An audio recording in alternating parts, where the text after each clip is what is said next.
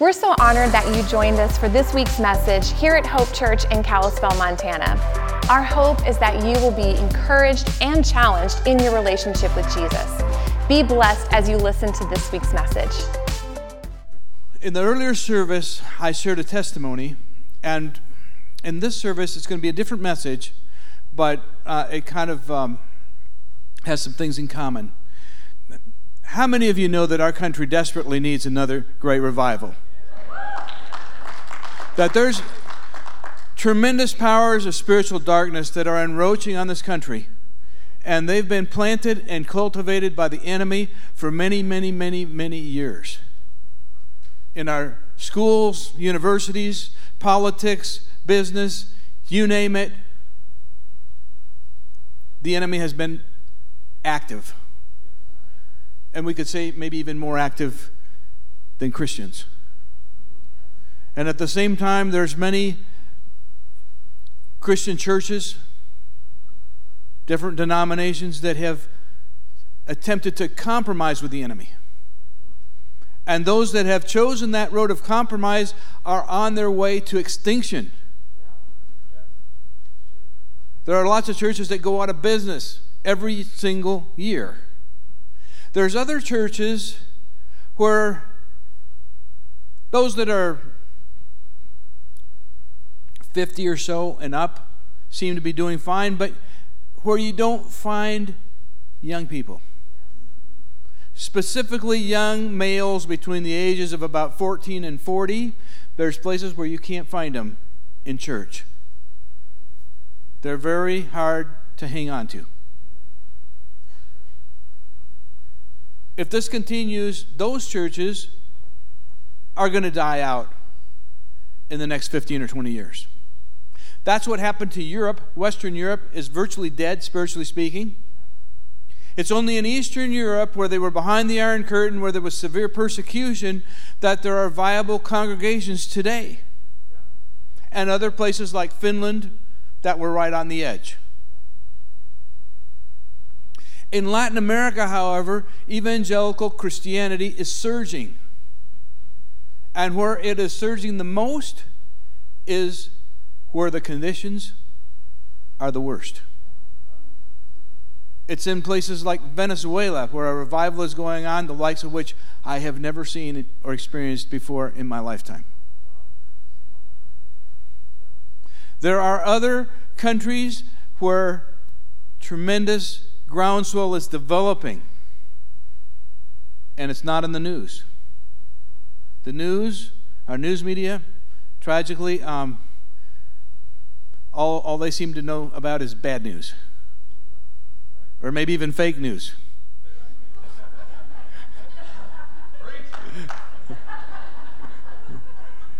but the good news is that after Venezuela, I think the fastest growing church on the planet is Iran. I have a friend who has a television ministry over there, and even though satellite TV antennas are outlawed, Tehran is full of satellite TV antennas of people tuning in the gospel. If the Lord Jesus tarries, Iran is going to go, it's going to flip for the Lord. Yeah. I mean, we hear about that they're you know about to get a nuclear weapon they're uh, about to get in a big war with israel the devil would love to get something going to thwart what God is doing. Egypt is getting ready to follow Iran. There, there, there are tremendous potential for Christian missions and evangelism. It's already, the groundwork is set in Egypt and it is multiplying. India, there's revival going on in India. And I could go on and on and mention countries, and most of where the revival is going on, it is under persecution and or adversity. God's people, starting with Israel and going on into the church, do not have a good record going forward under prosperity.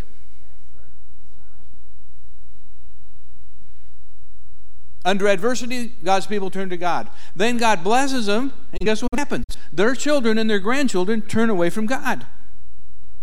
And this has repeated itself in many, many cycles.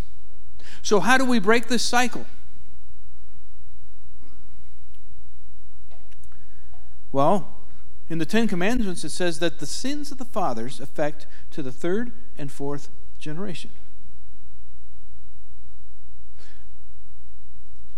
But when God's people please Him, God blesses, the scripture says, to a thousand generations. That's scriptural for forever unto perfection. I've been around when revival has broken out and stupid mistakes have been done that quenched the Holy Spirit. And guess what? When God leaves someplace, it's not very easy to get him to come back. In fact, in most places in ancient Israel, when God left, he never came back. When something new started, it started somewhere different. So don't think that if things have fizzled out, that it's going to be easy to get God to come back. Now, fortunately, He's slow to leave, He's slow to anger. But under certain perversion, He will leave. And churches are finding this out. We found out that no amount of planning or resources or talent or gifting can make a revival start. Only God can make a revival. Only God can start a fire. But when God does it, there are things that we can do to enhance and ensure that it's not going to get snuffed out. Many times in Colombia, as we've been facing these situations, um, our staff has said, Well, what do we do now? And I've answered time and time again, I don't know. But I, one thing I do, I know some things that we're not going to do. There's some things that we should definitely not do. And Scripture is clear God does not like proud and arrogant people. He will not cooperate forever if we are becoming more and more prideful and arrogant.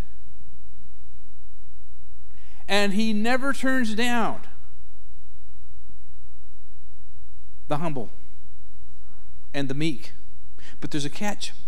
In order for us to be humble and meek, it takes the Holy Spirit. In order to, for us to submit to God. Mm, so we went back in Colombia and decided to zero in after some very spectacular failures. To zero in exactly what did Jesus teach? How did he go about this?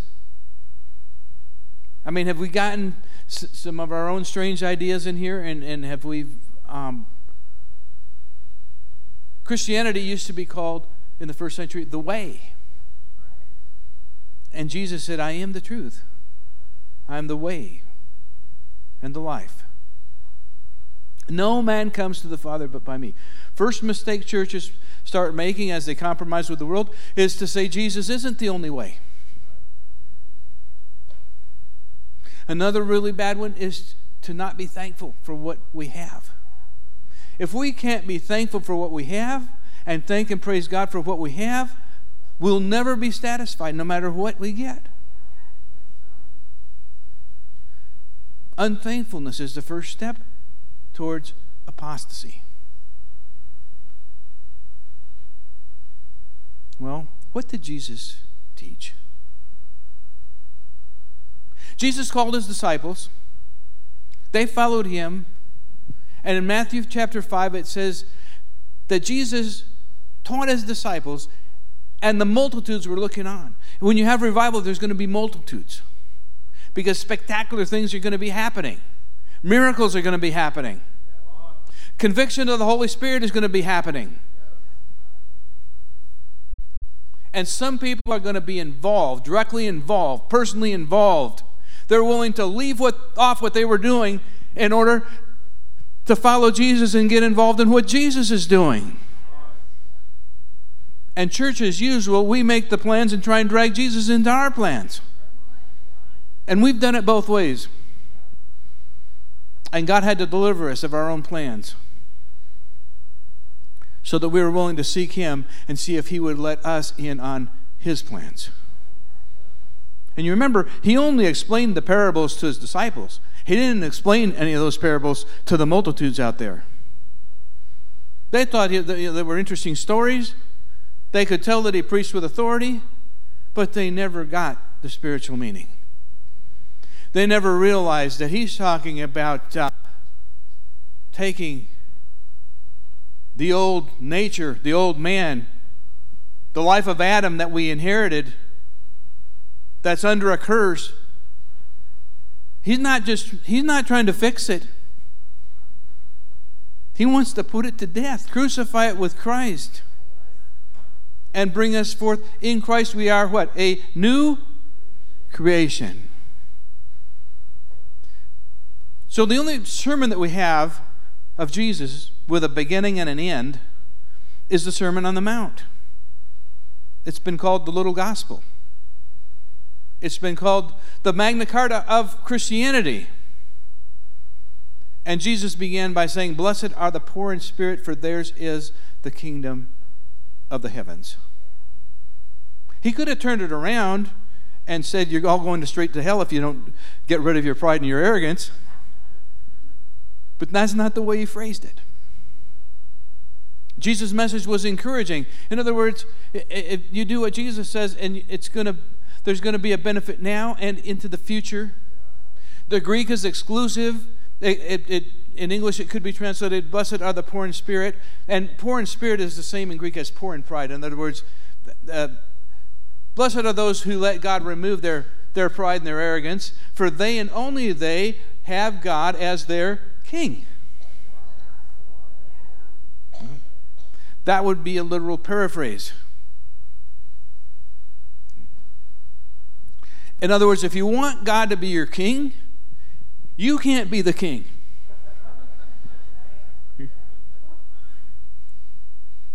And then he said,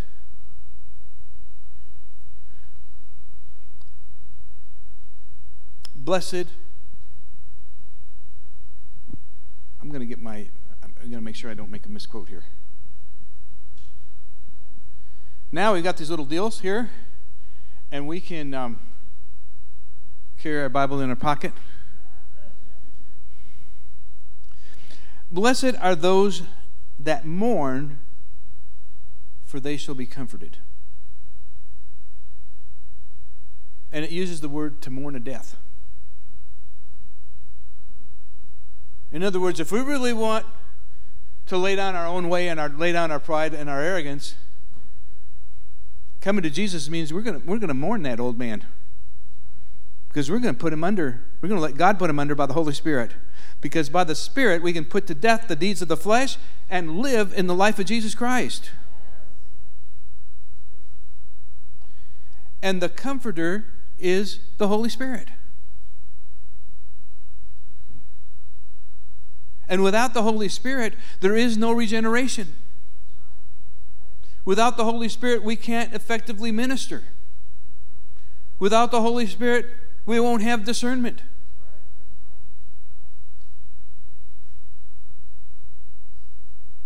Blessed are the meek, for they shall inherit the earth. The meek are, are that Greek word that's used there is the Greek praetos. It's a military term. It was, a, it was applied to the horseman that would have a perfectly trained stallion capable of trampling enemies under his feet, but he was considered to be praeus or meek if he continued to follow the orders from his rider even into the heat of a battle. And they had to do away with the reins because the horsemen had to use both hands in the battle. So it was voice commands and knee pressure. and the horse had to perfectly respond or get himself and his rider killed.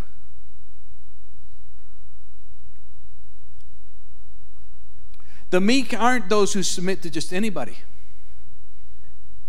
They're the ones that submit to their master. Only to their master. And that's where the inheritance is in Christ. Now, there's tragic examples in the scriptures of somebody that got saved as through the fire and didn't have anything to show for ever having lived, just barely squeaked in by the skin of their teeth. Somebody that makes it into eternity like that, they're not going to reign and rule with Christ. They're not going to be joint heirs with Jesus Christ. They're going to be just glad to be there, and they're going to be reigned over by other people in the kingdom. There's going to be a lot of situations like that. People that got in at the last minute, uh, maybe on their deathbed, and God gets more than we would think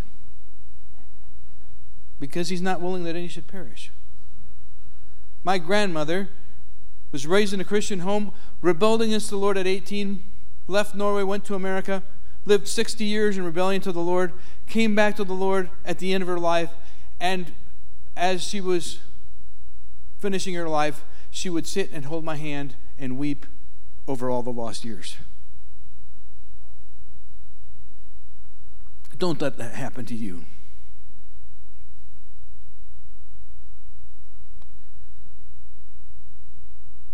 Blessed are those who hunger and thirst for righteousness, for they shall be satisfied.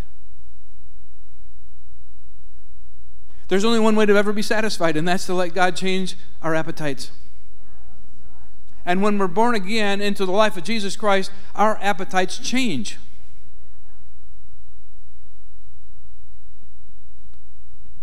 For a long period of time, Christians thought that you could never know if you were saved. That's why there was very little effort for centuries in foreign missions. And then a man named John Wesley came on the scene, and he had three points and won the day and sparked a great awakening in the English speaking world and all over the all over the planet. And his three points were number 1, anyone can be saved. This is not all cut and dried and determined in advance. Yes, God can decide things in advance, but and he can have his hand on people from before they're born, but you can have people that are in trouble and they can come and insist and seek Jesus, and if they come with the right attitude, he will not reject them. Anyone can be saved. Number 2, if you're saved, you'll know it. Spirit of God witnesses to our spirit when we're the sons of God and when He's taken us on by adoption. And God disciplines His sons whom He loves. And that word sons there is not referring to gender. And number three, if you're saved, you'll show it. You're only fooling yourself if you think you're saved and your life hasn't changed. if you have your same old unclean appetites and habits and nothing has changed, you might be a spiritual fetus. You might be warming a pew or, or a seat in a church every Sunday, connected with an umbilical cord to the church staff. But if your appetites have not changed, you have not been born again into the light. Blessed are the merciful, for they shall obtain mercy. You know, all the things that we want to do for God, and we all go through a stage of wanting to do things for God. Um, really, the main thing that He's asking us to do is to forgive others and to show mercy. As we flow in forgiveness and mercy, God comes on the scene. grace and mercy aren't a one size fits all. Grace and mercy be and peace can be multiplied unto us according to the scripture. It can increase in a geometric progression.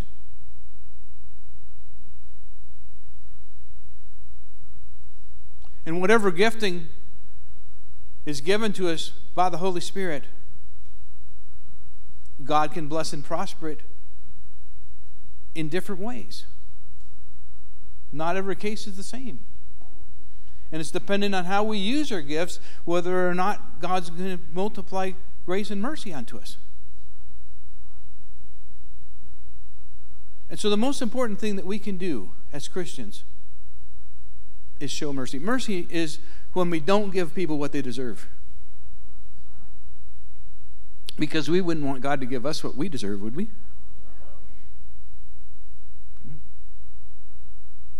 Blessed are the pure in heart, for they shall see God.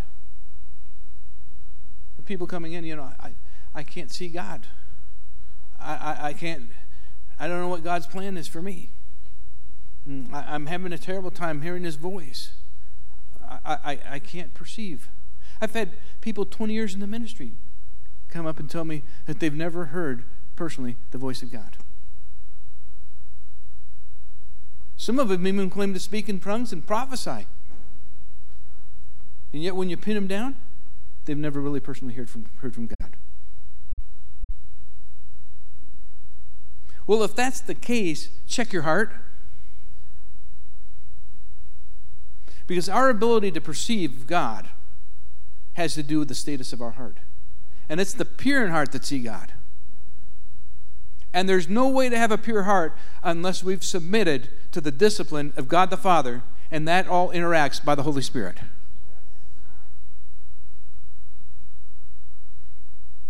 Blessed are the peacemakers, for they shall be called the sons of God.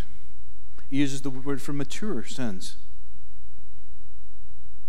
Peacemaker was a well known term in Roman times. It was the Roman legions under the Roman generals who were called the peacemakers that imposed the Roman peace, the Pax Romana, under with brute force and just absolutely overwhelmed anyone that stood in their way. And if we're the peacemakers, the sons of God, Jesus is seated at the right hand of the Father with all power and authority now, implementing the new covenant, and all of the power of heaven is behind those that are clean. And that represent Jesus the way he wants to be represented. And when you have unclean people, many times very gifted unclean people, it creates a horrendous mess in Christianity. Maybe some apparent short term success, but overall, it creates a huge problem and does more, way more harm than good. I've been there with people that could fill stadiums when their personal life was a total disaster. They could fill stadiums and wow multitudes, but the real conviction of the Holy Spirit wasn't there. It had left a long time before. Friends, if we're going to see a real revival here, there has to be conviction of the Holy Spirit.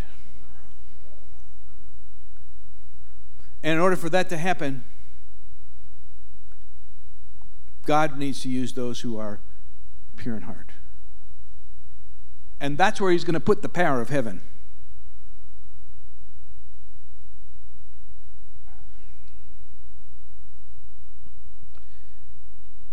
And this is what happens.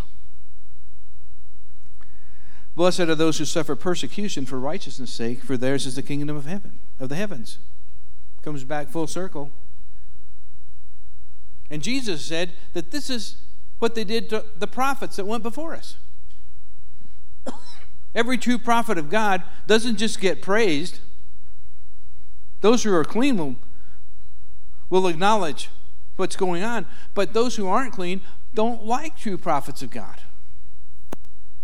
Jezebel couldn't stand true prophets of God.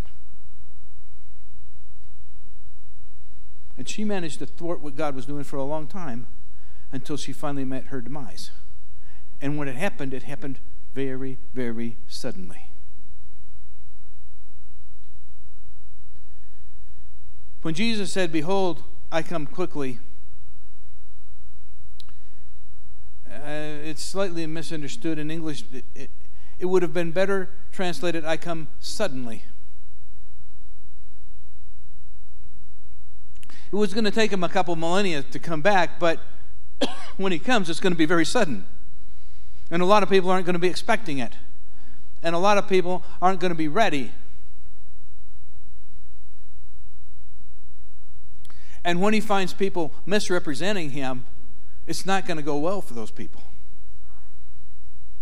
He didn't say he's going to take them out and give them a nice little class and, and then bring them back and tell them how they're supposed to. No. He says he's going to destroy those wicked servants and replace them with others who have been proven to be faithful even with a little.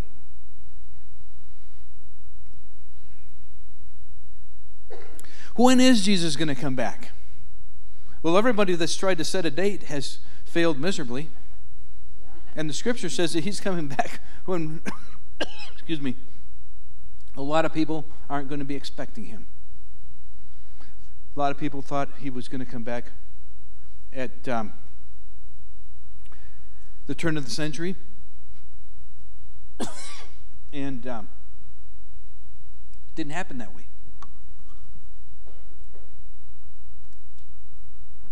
We're in the year 2021, and Jesus still hasn't come back. For sure, we're more than 2,000 years, no matter how you figure the calendar, since Jesus was born.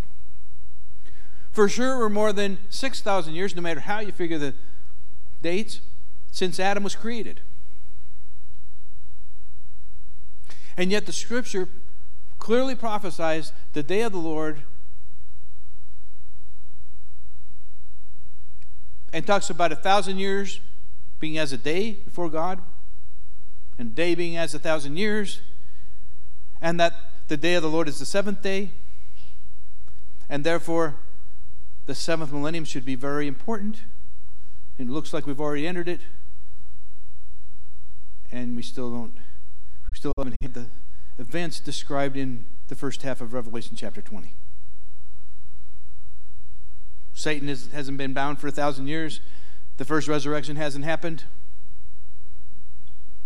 But there's the possibility, folks, of two different timelines. You see, uh, the, there could be a timeline counting from when Adam and Eve got expelled from the garden. And we don't know when that happened.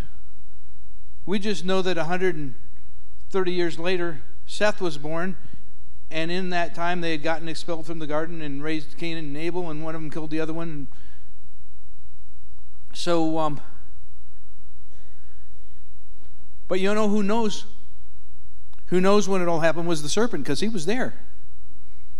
And if you uh, are observing what the serpent and that ancient serpent, Revelation identifies him clearly as Satan, the devil. If you notice what he's been doing in the world today, you can realize that he seems very anxious. He knows he's running out of time. He hasn't been able to consolidate things the way he would like to.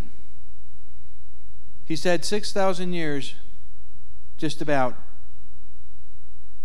And all the kingdoms of this world belong to him, according to the gospel. He offered Jesus all the kingdoms of this world. If Jesus would have bowed down to him and worshiped him, and Jesus refused.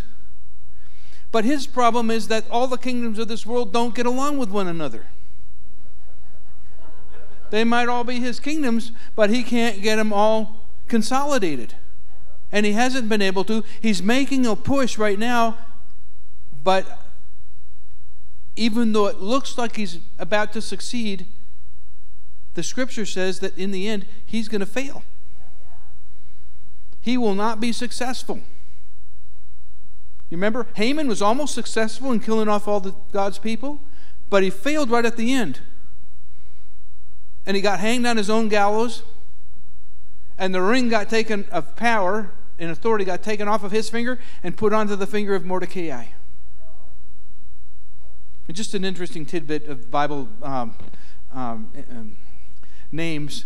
Mordecai in Hebrew is the same as Paul in Hebrew, and Paul in Greek.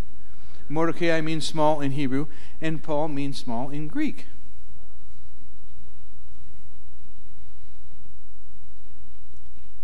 Mordecai didn't look for the high place, but he remained faithful at what God called him to do, and God put him in charge of the whole kingdom. And the Apostle Paul wasn't looking for the high place either. He called himself the least of the apostles. And look how successful he turned out to be because he had the right attitude. And see, that's why the Lord took us through the Beatitudes and ingrained that into every aspect of our ministry. Because if our attitude isn't right, nothing else is going to be right. Friends, if our attitude isn't right, we won't understand anything else in Scripture. To understand Scripture and to have, well, let's go to this. Here.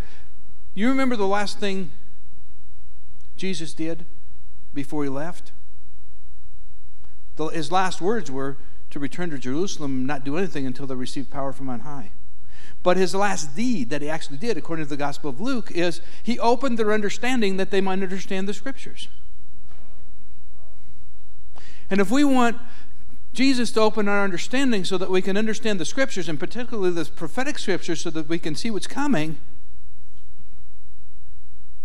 our heart needs to be right. And if our heart is pure and clean, we will have the right attitude. And Jesus will be able to open our understanding and will be a blessing to those around us. And will be able to encourage those that need to be encouraged and warn those that need to be warned. Because we need to be able to do both things. And as leaders, we're not supposed to join the people to ourselves, we're supposed to join them to Jesus. And then watch and make sure they stay joined to Jesus and sound the alarm if anything starts going wrong.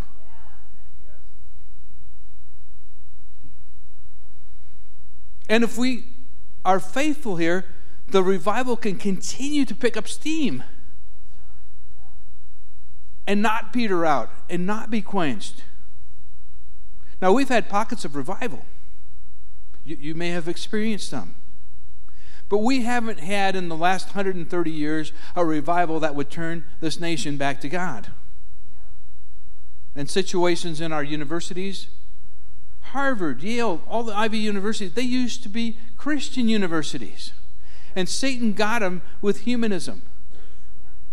Satan's big plan is the worship of man, the glorification of man, and he's really behind it. He even can get atheists caught up in humanism. And humanism turns into the same pagan religion that he's been pawning forever. And they go right back into it. Just look at what they're studying in some of these universities today, even while they're trashing Christianity. But God's getting ready to turn the tables on all this.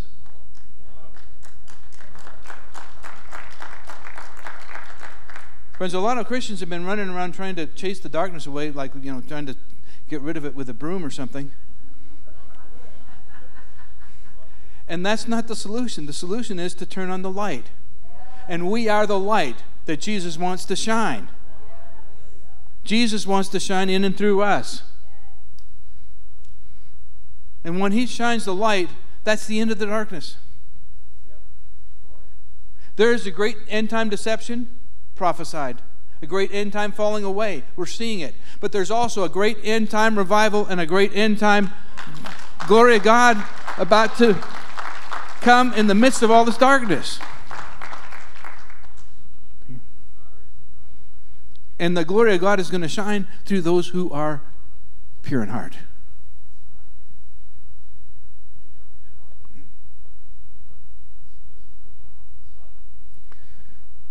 We've been in on some really nasty stuff that the enemy has done in South America.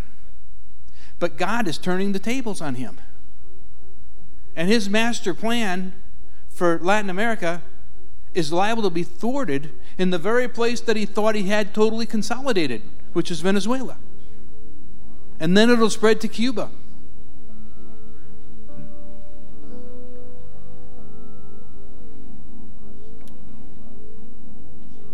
All we can do is try and get Bibles and put them in there, but the, the, but the most important thing is, is, is God bringing the conviction and putting the Holy Spirit. And if He can do it there, He can do it anywhere. And if whatever He's going to do, it has to start somewhere. And friends, we can decide, we can start pleading with God. Let's start with us. Let's start with me. Search me, O God, and see if there be any wicked way. See if there's anything that you need to cut right out of my heart. That's called circumcision of the heart. That's the sign of the new covenant. Circumcision of the heart.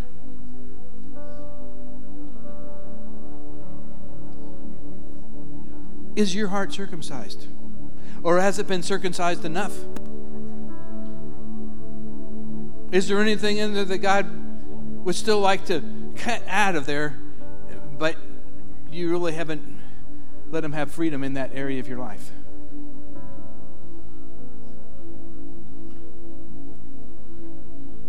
I don't want to judge anyone.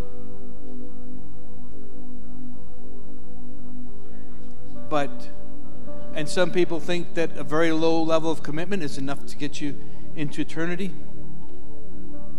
And I hope it works for them, if that's what they think. But if you want to be victorious, it takes a total commitment. Because if if you get in a battle with the enemy and there's an area in your life that isn't totally surrendered to God, guess where you're going to get attacked?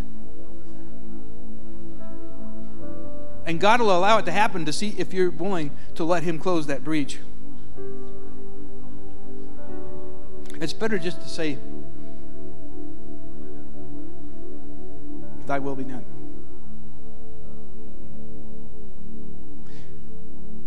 Jesus even struggled with this. He asked, Is there some other way? I mean, do, do we have to go to the cross? And the answer is yes. You see, friends, even the, with the provision of redemption that Jesus made for us, God still didn't lift the sentence of physical death. We all still have to go through physical death. Well, wouldn't it be better to just reckon that done now?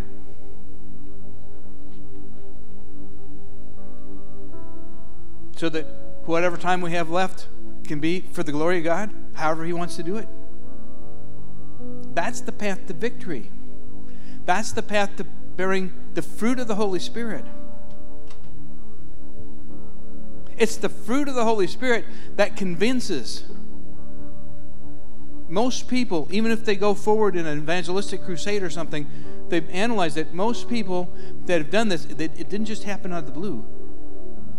They didn't come to committing their lives to Jesus Christ just out of the blue.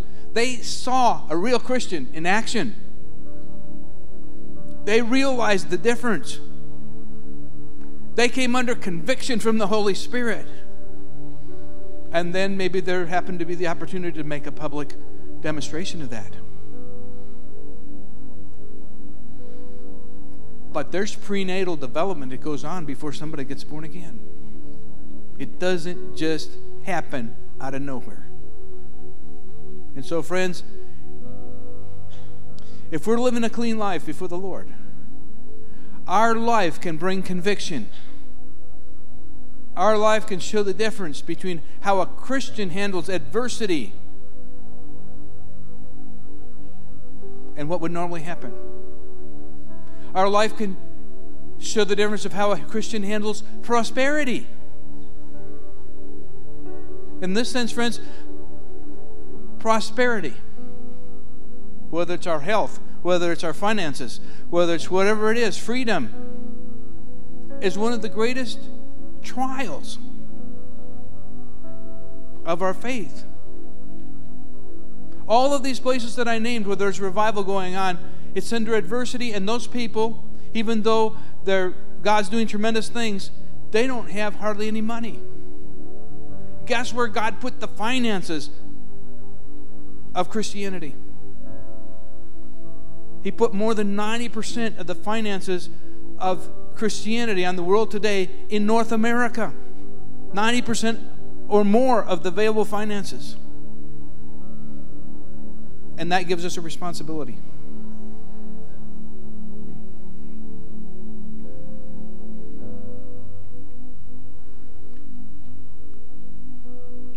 Some people think they don't need a 10% commitment. Some people think, well, it would be a good idea to tithe, and then we can do whatever we want with the 90% that's left over. And maybe they'll make it that way. I, I, only God knows. But wouldn't it be better to just let the Lord have a free hand and say, just show me what you want to do and I'll do it? You can't outgive God. You can't outbless God.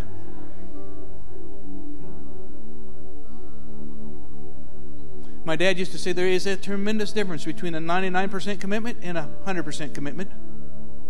Because in that 1% that you're holding back, that's where the devil's going to nail you and he's going to keep you ineffective because of that. My dad used to also say there's all these people running around that are 18 inches from the kingdom of heaven. They have a head knowledge, but they don't have a heart knowledge. They've got lots of uh, doctrines lined up, but their heart isn't totally committed to God.